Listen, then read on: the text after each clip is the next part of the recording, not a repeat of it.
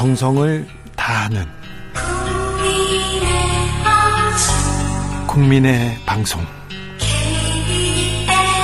KBS 주진우 라이브 그냥 그렇다고요. 주진우 라이브 2부 시작했습니다. 2부부터 주진우 라이브 합류하신 분들 계시죠? 어서 오십시오. 잘 오셨습니다. 7시까지 저희와 함께 해주시고요. 라디오 정보센터 다녀오겠습니다. 정한나 씨.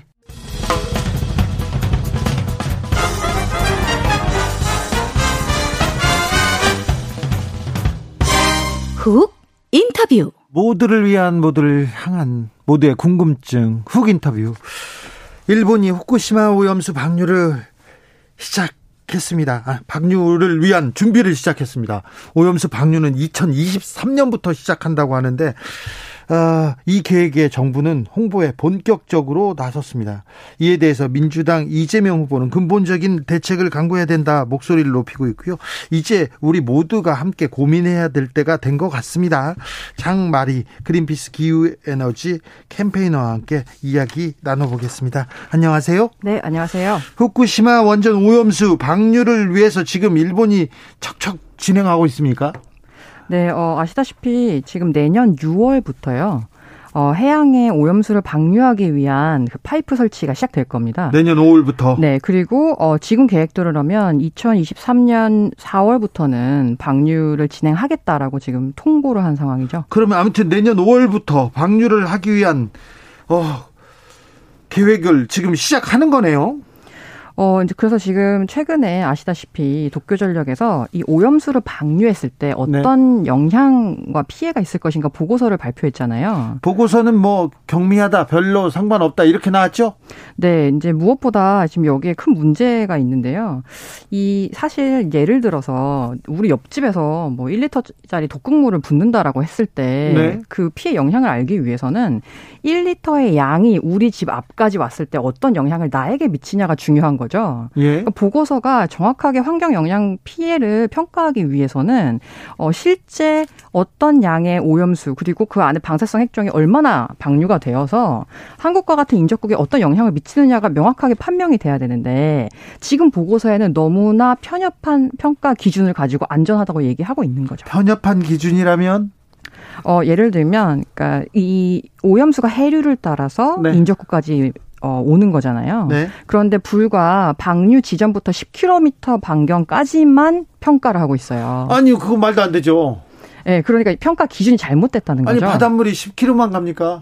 그리고 무엇보다 지금 그 오염수 같은 경우에 이게 뭐 1년 장, 단기간 방류하는 것이 아니라 한 번 방류를 시작하면 최소 30년 이상입니다. 30년요? 계속요? 네.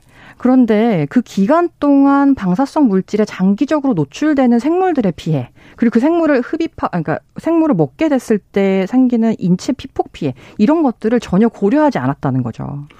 후쿠시마 원전 사고 때 바다로 유입된 방사성 오염물 이 물질이 있었지 않습니까? 그런데 네. 북극해에 도달했다는 내용도 있었고 다른 나라에서 발견됐다는 예, 내용도 있었는데요. 그러니까 아주 멀리까지 후쿠시마 원전 사고로 인한 방사성 물질이 번졌다는 연구는 사실 수없이 많은데요. 그게 증명하는 바는 지금 오염수 방류를 저희가 막지 못하면 결국에 한국을 포함해서 전 세계 태평양으로 어, 이 방사성 물질들이 차곡차곡 수십 년간 쌓이게 된다는 거죠. 네. 아무튼 도쿄 전력에서 보고서를 냈는데 이거 IAEA 국제 원자력 기구 같은 데서 좀 승인을 하거나 이거 평가를 해봤습니까? 아 지금은 초안 형태고요. 네. 이 보고서에 대해서 그래서 한 달간 일본 국내외 시민들에게 의견을 받는다고 어, 검토 절차를 거쳤는데 우리도 검토하고 있습니까? 네, 근데 사실 그 이게 지난 12월 18일에 그 검토를 수집하는 기간이 끝났어요. 예? 근데 문제는 어, 이 환경 영향 평가 보고서라는 게 거의 200페이지에 달하는 기술 보고서예요. 네. 그러니까 일반 시민들이 그 기술적인 문건을 보고 한 달 안에 어, 어떤 의견을 낸다는 것이 거의 불가능하다. 그러니까 결론적으로 아주 형식적인 평가였다는 거죠. 네. 어, 참. 그린피스에서 이 보고서 조금 그 보고서에 대해서 분석을 했습니까? 아니면 보고서 어떻게 쓰라고 이게 외치시고 그러셨잖아요. 네, 저희가 그 검토 의견 수집하기 전에요. 어, 일단은 이 분석 내용을 저희가 도쿄 전략에 직접 어, 제출을 했는데요. 저희가 주요하게 어, 지적한 문제는 첫 번째는 한국이나 인접국의 오염수 해양 방류로 인해서 어떤 피해를 입을지가 절대 명확하지 않다. 네. 거기는 평가되지 않았다. 예. 두 번째는 말씀드린 것처럼 그 지금 오염수 안에는 64개의 방사성 핵종이 들어있거든요. 근데 이 물질들을 어 아무리 희석을 하거나 처리를 해도 장기적으로 생물에 피폭되는 부분에 대해서 그 누적 영향을 전혀 어, 고려하지 않았다. 네. 어 그리고 무엇보다 이 지금 도쿄 전력은 이 보고서에서 다핵종 제거 설비라고 하죠. 알프스. 이 오염수를 알프스를 통해서 처리를 하고 있잖아요. 네. 근데 이 알프스의 처리가 성공적으로 끝날 거라는 어떤 가정하에 이 보고서를 제출했다는 게 문제죠. 어, 재난 속보 알려드리겠습니다. 2021년 12월 24일 21시 아, 동해시 산지, 삼척시 산지, 정성군 산지, 삼척시 평지, 동해시 평지 지역에 대설주의보가 발효됐습니다. 야외 활동 자제하시고 외출 시 대중교통 이용하시기 바랍니다. 원활한 제설 작업을 위해서 도로변 도로변 주차는 금지됩니다. 동해시, 삼척시 대설주의보 나왔습니다. 또 거기 눈 온다고 그쪽으로 가시면 안 됩니다. 그거 조심하셔야 됩니다. 그런데요. 어, 오염수가 방류될 경우 실질적으로 우리한테는 어떤 영향을 미칠까? 이게 가장 중요한데요. 어, 최근에도 중국 청와대에서도 네. 어, 그 지금 오염수 해양 방류를 할 경우에 그 안에 들어 있는 삼중 수소가 어, 불과 1년이 안 돼서 한국으로 돌아 한국까지 온다는 결과를 최근에 또 발표한 거가 있거든요. 네. 그러니까 결과적으로 후쿠시마 원전 사고 후에 수년간 어떤 어업 활동도 할 수 없었던 네. 그 일본 어업 그게 미쳤던 그 경제 사회적인 피해가 한국에게도 올 수 있다는 거죠. 그러니까 네. 그건 굉장히 즉각적인 겁니다. 두 번째는 그 해류를 통해서 오염이 되는 그 생물들이 우리 식탁에 올라왔을 때 우리에게 어떤 영향을 미칠지에 대해서 전혀 방어할 수 없는 기제로 움직인다는 거죠. 네. 2123님께서 장마리 캠페인너 오랜만에 출연하셔서 반갑습니다. 자주 주진우 라이브 출연해서 후쿠시마 원전 소식 들려주세요. 얘기합니다. 아, 도쿄 전력의 분석처럼 정말 낙관적으로 정말 뭐 기술적으로 이렇게 다 좀 처리를 하면 바다에 영향이 없을까요? 아, 그런데 이 보고서나 어떤 평가가 중요하다기보다는 실질적으로 우리가 어, 오염수를 해양에 방류하는 것이 정말 불가피한가를 논의해야 되거든요. 예. 그런데 이 환경 영향 평가서를 낸다든지 실시 계획서를 내면서 IAEA와 오염수 해양 방류는 처리하면 안전하다고 요구하는 이유는 어, 방류 기술이 합리적으로 성공할 거라는 전제가 있으면 이건 방류할 수 있다. 이렇게 몰고 가는 거예요. 그러니까 결국 우리가 초점을 맞춰야 되는 것은 오염수를 해양에 방류하는 게 과연 불가피한 건가? 피할 수 없는 일인가? 기술로 기술로 다른 방법을 낼 수도 있을 거예요. 돈이 좀 들지만. 그러니까 저희는 그린피스는 지속적으로 장기 저장을 하면서 최신의 기술로 오염수를 최대한 안전하게 처리할 때까지 계속해서 해양에 방류하거나 어떤 환경에 유입시키지 않도록 하는 것을 대안으로 충분히 이용할 수 있다라고 주장하고 있는 겁니다. 우리 정부 외교 당국에서는 잘 효과적으로 잘 대응하고 있습니까? 어, 우선 굉장히 신속하게 반대 의사를 밝히고 있는데요. 네. 이제 무엇보다 저희가 앞서도 계속해서 반대 의사를 밝히거나 정보 공개를 청구한다거나 이제 이런 행위를 해도 그것이 일본 정부가 진행하는 절차들을 방해하거나 막지 못하고 있잖아요. 네. 결론적으로 그린피스가 제안한 바처럼 국제법적으로 우리가 인접국의 권한을 주장할 수 있는 그 준비가 되어야 하는 것이죠. 일본 내 여론은 어떻습니까? 어, 굉장히 긴 어려운 보고서였음에도 불구하고 수백 건의 반대 의사가 접수가 됐는데 특별히 어민들이나 그 지역 사람들은 다 반대하고 있다면서요? 뭐 꾸준히 반대하고 있고요. 사실은 네. 그런 그 지역 내의 반대가 지금 2023년 6월부터 뭐 4월 6월부터 방류한다는 일본 정부의 계획을 상당히 지연시킬 것으로 예상은 됩니다. 네. 클래시쿠스님께서 정말 이웃나라를 생각하면 이럴 수 없습니다. 어업에 종사하시는, 종사하시는 분들 답답할 것 같습니다. 7817님, 일본도 돈도 많은 나라인데 후보댐처럼 거대한 댐 하나 만들어서 100년 묵혀서 방사선 물질 감소하도록 기다릴 수는 없을까요? 얘기하는데 방류 말고도 다른 방법이 많이 있을 텐데 좀 그쪽에다는 왜 과학기술 그리고 투자 안 하는지 모르겠습니다. 근데 사실 이 보고서에서 정말 왜곡된 부분, 그러니까 가장 중요하게 전달돼야 되지만 처리되지 않은 정보가 있는데요. 그것이 바로 일본 정부가 페로 기술을 어떻게 택하고 있느냐예요. 그러니까 지금 후쿠시마 원전은 지난 10년 동안 아직도 원자로를 제대로 수습하지 못하고 있잖아요. 그런데 일본 정부는 2050년까지 폐로를 완성하겠다고 하고 있어요. 근데 예를 들어 체르노빌 원전 사고 기억하시죠? 네. 체르노빌 원자로에는 지금 후쿠시마 원전에 남아 있는 것보다 절반 수준의 어, 핵 폐기물이 남아 있거든요. 절반요? 예, 절반이요. 그런데 우크라이나 정부가 이 절반 수준의 해결료를 남아 있는 해결료를 처리하는데 100년이 걸린다고 얘기하고 있어요. 네.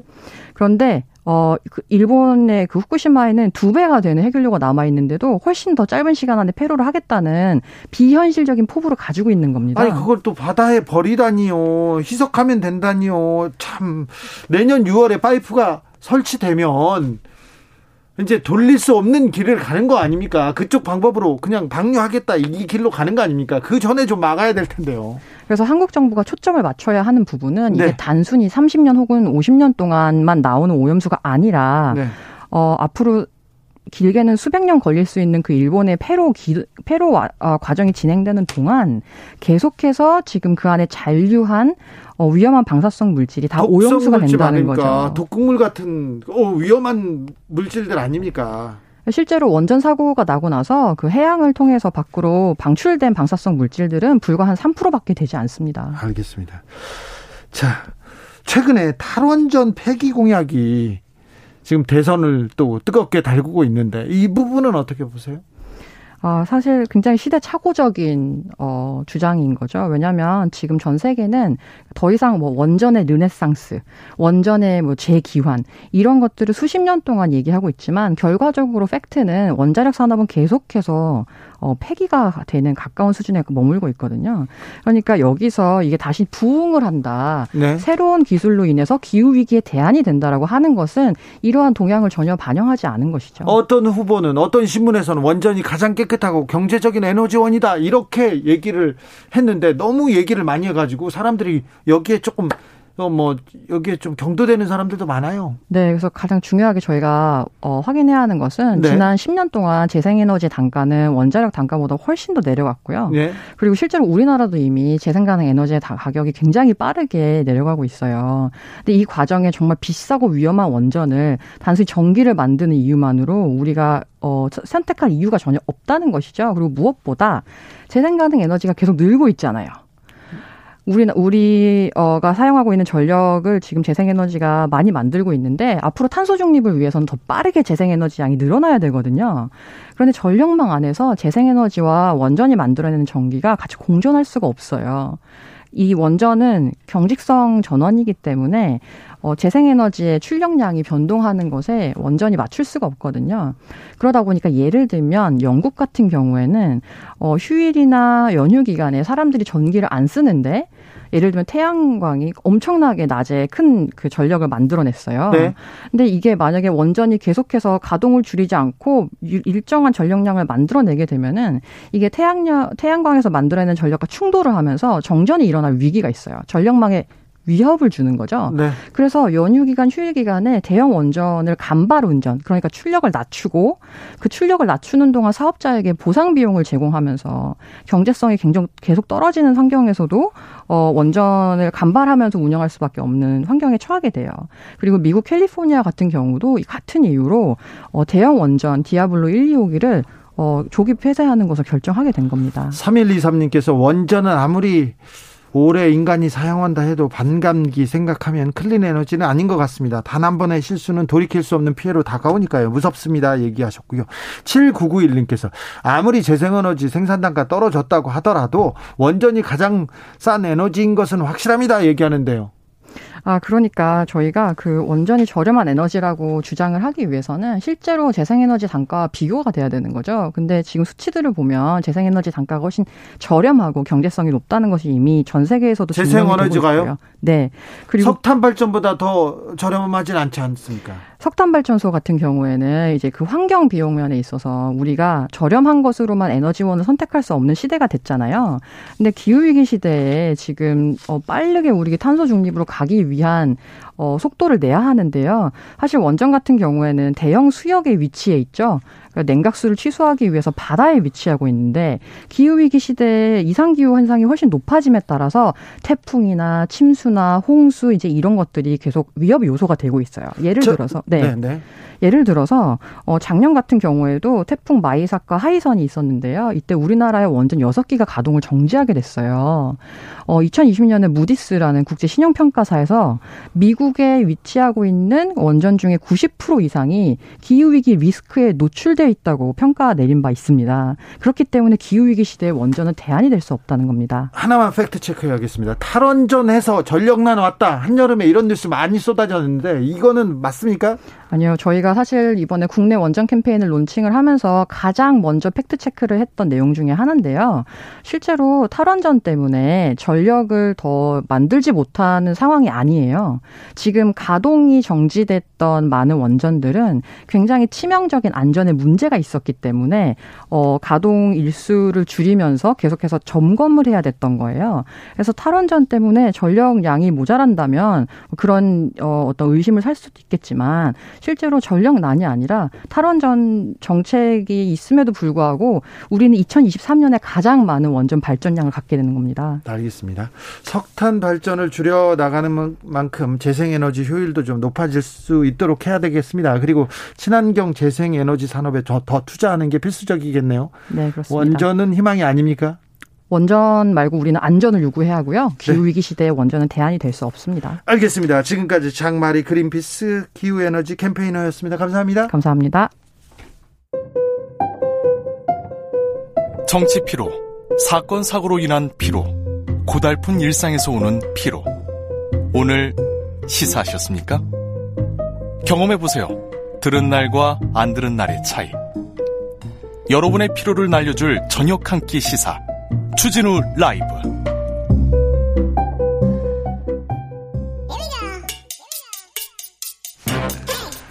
뉴스를 향한 진지한 고민 기자들의 수다 라이브 기자실을 찾은 오늘의 기자는 미디어 오늘 정철훈 기자입니다. 어서 오세요. 안녕하세요. 네, 산타 정철훈. 네. 선물은 준비하셨고요. 어, 뭐 선물은 산타가 준비하는 거고요. 아, 제가 네. 준비하는 건 아니에요. 그렇습니까? 네. 아, 아이들이 뉴스를 듣지는 않죠? 가끔 듣습니다. 아 그래요? 어, 네, 네, 죄송합니다. 산타 할아버지가 아무튼 정철웅 기자의 네. 아이들한테 오늘 저녁에 찾아간다는 네. 소식 먼저 드립니다. 예. 자 어떤 이야기 만나볼까요? 어, 오늘 오늘은 뭐 제 마음대로 네. 예, 2021년 언론계를 한번 좀 정리해 보는 시간을 정리해 주시죠. 가져보겠습니다. 네. 어, 진행자께서는 올해 미디어 이슈 뭐가 제일 기억에 남으세요? 올해 미디어 이슈 많이 기억나는데 음. 저 같은 경우는 이제 제가 무한도전 광팬인데 네. 김태우 PD가 MBC 김태우 PD가 올해 MBC를 퇴사를 합니다. 네. 이게 좀 적지 않은 이슈여서 방송계에서는 방송계 적지 않은 이슈인데 정철훈 기자 올 한 해 언론계를 정리하는 데 김태우의 퇴사를 먼저 해야 되겠습니까? 아, 근데 이게 되게 중요하다니까요. 왜요? 그러니까 MBC에서 20년간 일하다가 퇴사를 했거든요. 올해. 제 아는 분은 30년 하다가 이렇게 퇴사한 분들도 많아요. 캠프로 간 사람들은 더 많습니다. 예, 근데, 근데 이제 이 김태호 PD의 이 MBC 퇴사가 네? 어, 지상파 중심의 어떤 콘텐츠 시대가 끝났다라는 네. 걸 의미하는 어떤 상징적 사건이 될 수 있어서인데요. 네. 그리고 지금 김태호 PD가 연출하고 있는 작품을 우리가 넷플릭스에서 보고 있습니다. 네, 뭐 먹, 한다면서요? 네, 먹보와 털보라고. 예, 그래서 내년에도 김태우 PD가 뭐 웨이브나 뭐 넷플릭스 아니면 카카오 같은 곳에서 어, 작품을 만들 거다 이런 전망이 좀 나오고 있거든요. 네. 그러니까 이게 무슨 의미냐면 점차 이 콘텐츠의 주도권을 어, 지상파가 아닌 OTT가 가져가고 있다. 그러니까 당장 올해도 오징어 게임 열, 열풍이 엄청 났는데 네. 뭐 지옥도 마찬가지고 또 오늘 또 고요의 바다라는 또 넷플릭스 original이 네. 나오거든요. 그러니까 어, OTT라는 게 이제 온라인 동영상 스트리밍 서비스의 줄임말인데 요즘은 대다수가 이 OTT를 구독을 하고 있습니다. 구독하고 계신가요? 네, 저도 보는 OTT 있습니다. 네. 어, 그래서 뭐 넷플릭스 오리지널 그리고 뭐 웨이브 오리지널 그리고 뭐 쿠팡 플레이 오리지널 뭐 다양한 original을 보면서 사람들이 어 주말을 보내고 네. 월요일 날 출근을 해서 너 지난주에 OTT 뭐 봤어? 이런 얘기를 하는 거죠. 옛날에는 뭐 이제는 뭐. 염, 어, 주말에 네. 어떤 예능 봤느니, 예, 어떤 쇼 봤느니 그런 시대가 끝났군요. 예, 예전에는 뭐 개그 콘서트 봤냐, 네. 뭐 KBS 일일 드라마, 아니 주말 드라마 봤냐, 네. 뭐 1박 2일 봤냐 네, 하다가 1박 2일 봤냐 많이 할 텐데 요즘 이제 20대부터 40대까지는 그런 경향이 거의 사라지고 앞으로는 예. 그래서 이제 이게 뭘 의미하느냐 여기에 맞춰서 이제 법 제도도 바뀌어야 되는 거거든요. 네. 지금 방송법이 2000년에 만들어진 방송법에 머물러 있는데 그때는 이제 지상파 독과점 시대 때 만들어진 법안이잖아요. 네. 그래서 지금 현실에 맞는 법제 개선이 반드시 필요하고 또 OTT가 등장함에 따라 여, 여기에 맞는 어떤 규제 정책도 좀 나와야 된다. 알겠습니다. 예, 그리고 시대가 바뀌었습니다. 방송국의 시대는 저물어 가는군요. 예, 그리고 사실 공영 방송도 점점 이제 젊은 층과 멀어지고 있는 상황인데요. 주진우 라이브는 지금 젊은 사람들한테 어필하고 있어요. 무슨 뭐 소리 하세요? 진행자 개인의 생각 개인 생각 아니고요. 네. 젊은 사람들 많이 만났습니다. 네. 그 사실 이게 KBS만의 고민은 아니고 BBC도 마찬가지의 고민을 하고 있습니다. 네. 그래서 BBC에서 나온 아이디어가 뭐냐면 네. 이 젊은 층으로부터의 접근성을 높이기 위해서 네.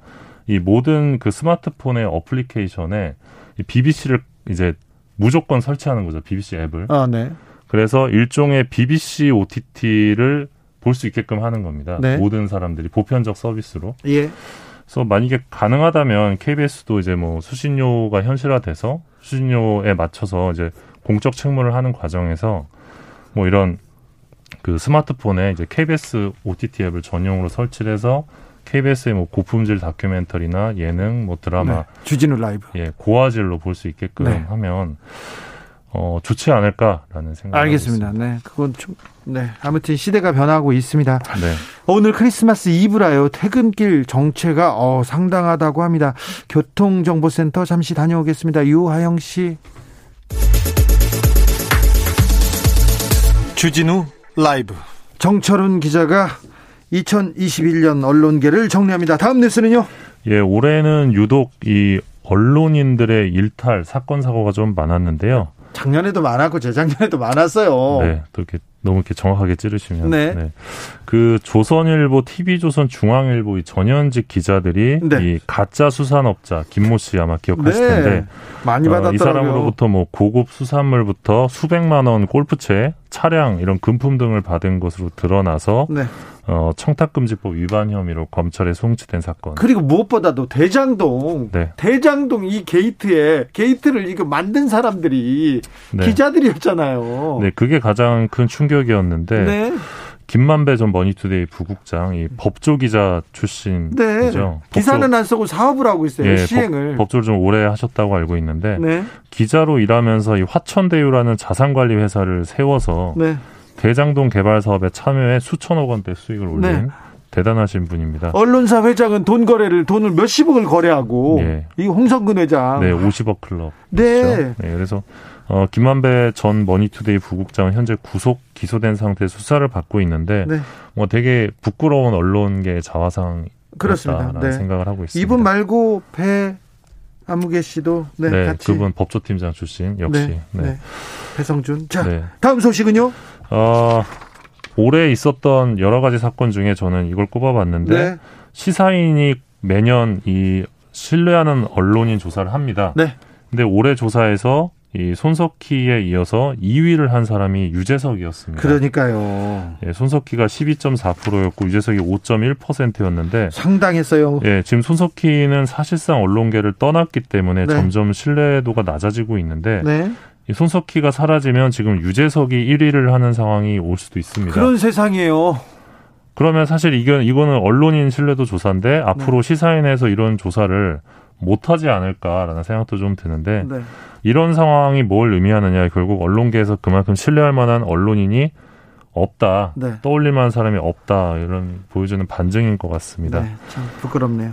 예, 그 진행자께서도 조금 더 분발하셔야 될 알겠습니다. 저는 좀 순위가 조금 미칩니다. 네, 죄송합니다. 네. 그 최근에 언론재단에서 기자 2014명을 대상으로 조사한 여론조사 결과가 있는데 네, 네. 기자가 체감하는 언론 자유도가 이 5점 만점에 3.44점으로 이 참여정부 마지막 해였던 2007년 이래로 최고치를 기록을 했습니다. 아니, 지금 기자들이 막 독재다 이렇게 막 얘기하고 언론을 탄압한다고 막 기사를 많이 썼는데. 아니 근데 실제로 기자가 체감하는 언론 자유도는 네. 거의 이제 한, 한 14년 만에 최고치라고. 최고치네요. 기사는 그렇게 나왔잖아요. 언론을 탄압한다고. 그런데 아무튼 기자들은 기자들은 언론 예, 자유도를 자유도가 오른 만큼 네. 또 언론인에 대한 신뢰도가 높아졌는지는 조금 의문인 것 같습니다. 그건 아닌 네. 것 같네요. 이 조사는 2년에 한 번 이루어지는 언론재단이 메가 리서치 의뢰해서 기자 2014명을 대상으로 진행했습니다. 지난 7월 19일부터 10월 5일까지 대면 면접 조사, 온라인 조사를 병행했는데요. 전체 보고서는 31일 재단 홈페이지에서 확인할 수 있습니다. 31일까지요. 자, 연합뉴스 포털 퇴출 사건 이것도 큰 건이었어요. 예, 맞습니다. 그 올해 기사형 광고 문제가 가장 활발히 제기된 해였다 이렇게도 볼 수 있는데 미디어 오늘이 이건 잘했습니다. 예, 연합뉴스가 이제 기사형 광고를 노출하다 걸려서 네. 예, 포털에서 퇴출이 됐습니다. 포털에서 퇴, 퇴출됐는데 너무 네. 억울하대요. 나 왜 나만 가지고 그래? 예, 그래서 이 계약 해지 효력 정지 가처분 신청이라는 거를 냈었는데 네. 오늘 법원이 연합뉴스의 손을 들어줘서 연합이 다시 포털에 복귀할 것으로 보입니다. 아 그래요? 네, 오늘 나온 판결인데. 그렇죠. 네. 아직 뭐 본안 소송이 남아있기 때문에 뭐 다퉈볼 여지는 있지만 그 왜 나만 갖고 아니 뭐 연합뉴스가 잘한 건 아닙니다. 네. 아니 기사를 써야 되는데 돈을 받고 광고를 실어줬으니까 그런데 다른 언론이 다 하고 있거든요. 다른 언론 조선일보는 더 많이 하는데 왜 난 마음만 가지고 그래? 다른 언론 더 많이 해 이렇게 얘기하지 않습니까? 예, 뭐 아무튼 그래서 기사형 광고에 대한 어떤 경각심을 일깨웠던 한 해였다는 생각이 들고 네. 동시에 탈 포털, 그러니까 언론이 포털에서 벗어나야 한다 이런 논의도 좀 활발해졌던 해였던 것 같습니다. 자, 다음 뉴스는요? 어, 네, 그 이거는 사실 사람들이 잘 모르는 부분일 수 있는데 정부 광고, 정부 광고 얘기입니다. 네. 이 정부 광고가 매년 1조 규모인데. 네. 지금까지는 알게 모르게 언론사를 길들이는 당근과 채찍 역할을 했었고 어디 언론사에 얼마나 정부 광고 집행되는지 국민들이 알기가 어려웠습니다. 하지만 네. 내년부터 정부가 이 정부 광고 집행 내역을 전부 다 공개하기로 결정을 했습니다. 네. 저는 이건 상당히 좀 진보적인 결정이라고 보고 있습니다. 칭찬하고 있습니다. 연간 1조 원이 넘는 정부 광고, 우리의 세금으로 만들어지는 광고 어디에 쓰이는지 네네. 잘 지켜볼 수 있습니다. 네. 그또 하나는 개인적으로 가장 의미 있었던 사건으로 보는데 어, 유료 부스 시대가 이제 막을 내리게 됐습니다. 네. 지난 7월에 이제 문화체육관광부에서 이 ABC 협회가 매년 내놓던 유료 부스 지표 더 이상 정책적으로 활용하지 않겠다 이렇게 밝히면서 유료 부스 사망 선고를 내렸습니다. 네. 어, 앞으로는 그래서 열동률 이게 다음 주쯤에 나오는데 열동률을 통해서 정부 광고 집행 기준을 이제 마련할 예정이고요. 네. 어, 이번 사태를 계기로 해서 신문지국에서 보지도 않은 신문을 찍어내서 바로 이제 폐지로 직행하는 그런 현실이 좀 적나라하게 드러났었고요. 동남아로 수출하는. 네. 그리고 부풀려진 어떤 유료 부스 영향력을 가지고 장사를 해왔던 신문업계 광고비를 부풀렸죠. 예, 그런 도덕적이지 못하고 저열한 방식의 영업 활동. 예, 경종을 울렸던 사건이 아닌가 생각을 하고 있습니다. 현재 경찰 수사 중인데 경찰은 네. 언론에 대해서는 제대로 수사하는 것을 본 적이 없습니다. 네. 네. 본 적이 굉장히 드뭅니다. 네. 네. 마지막 소식은요? 아, 올해 가장 뜨거웠던 언론계 이슈는 아무래도 이제 언론중재법 논란인 것 같습니다. 맞습니다. 언론 보도 피해가 심각하다는 이야기 정말 많은데 네. 아직까지는 제도적으로 달라진 건 없는 상황이고요. 네. 어, 여당에서 내놓았던 중재법 개정안이 이제 지난 9월에 본회의에서 막혔고 그래서 지금 그 언론 미디어 제도 개선 특위가 운영이 되고 있는데요. 그래서 언론 중재법은 통과는 한답니까? 어떻게 된답니까? 어, 일단 좀 비관적으로 보이는데 설령 정부 여당 아니 여당안이 통과가 돼도 사실 피해 구제로 이어지기 어려울 것이다 이런 비관적 전망도 높은 상황입니다. 아무튼 언론 중재법 국민들이 언론 개혁하라 언론 보도 피해가 크다 이렇게 얘기를 했더니 바꾼다 만들겠다 이렇게 하더니 어디로 갔는지 지금 쏙 들어갔어요. 네, 그런데 이제 국민들의 대다수는 여전히 이 피해 구제 강화에 대한 그, 그 찬성 입장이거든요. 그래서 네. 내년에는 저는 굳이 언론중재법이 아니더라도 다양한 방안을 통해서 언론 보도 피해자를 도울 수 있어야 된다. 그러면 생각하고 있습니다. 그래야죠. 언론의 언론 보도로 피해를 네. 입는 사람이 더 나오면 안 되죠. 네, 내년에는 꼭 피해 구제 강화가 이루어지는 제도적 변화가 있었으면 좋겠습니다. 3123님께서 내가 원하는 시간 원하는 콘텐츠를 마음껏 시청할 수 있다는 것이 호모 비디쿠스, 호모 오티티쿠스라는 단어도 나올 것 같습니다. 진짜 콘텐츠의 홍수의 시기에 두 눈이 떠내려갈 것 같습니다. 볼거리 풍년입니다. 김윤견님, 주 기자님, 저는 다시 보기를 통해서라도 하루 빠짐없이 주라 청취하고 있습니다. Merry Christmas입니다. OTT에도 주진우 라이브 좀 담아줘. 제가요? 네, 네, 알겠습니다. 네, 제가 더 노력해가지고 담도록 해보겠습니다. 기자들의 수다 지금까지 탐구하는 기자 미디어 오늘 정철훈 기자였습니다. 감사합니다. 고맙습니다.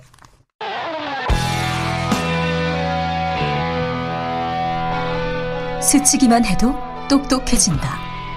드라이브 스루 시사 주진우 라이브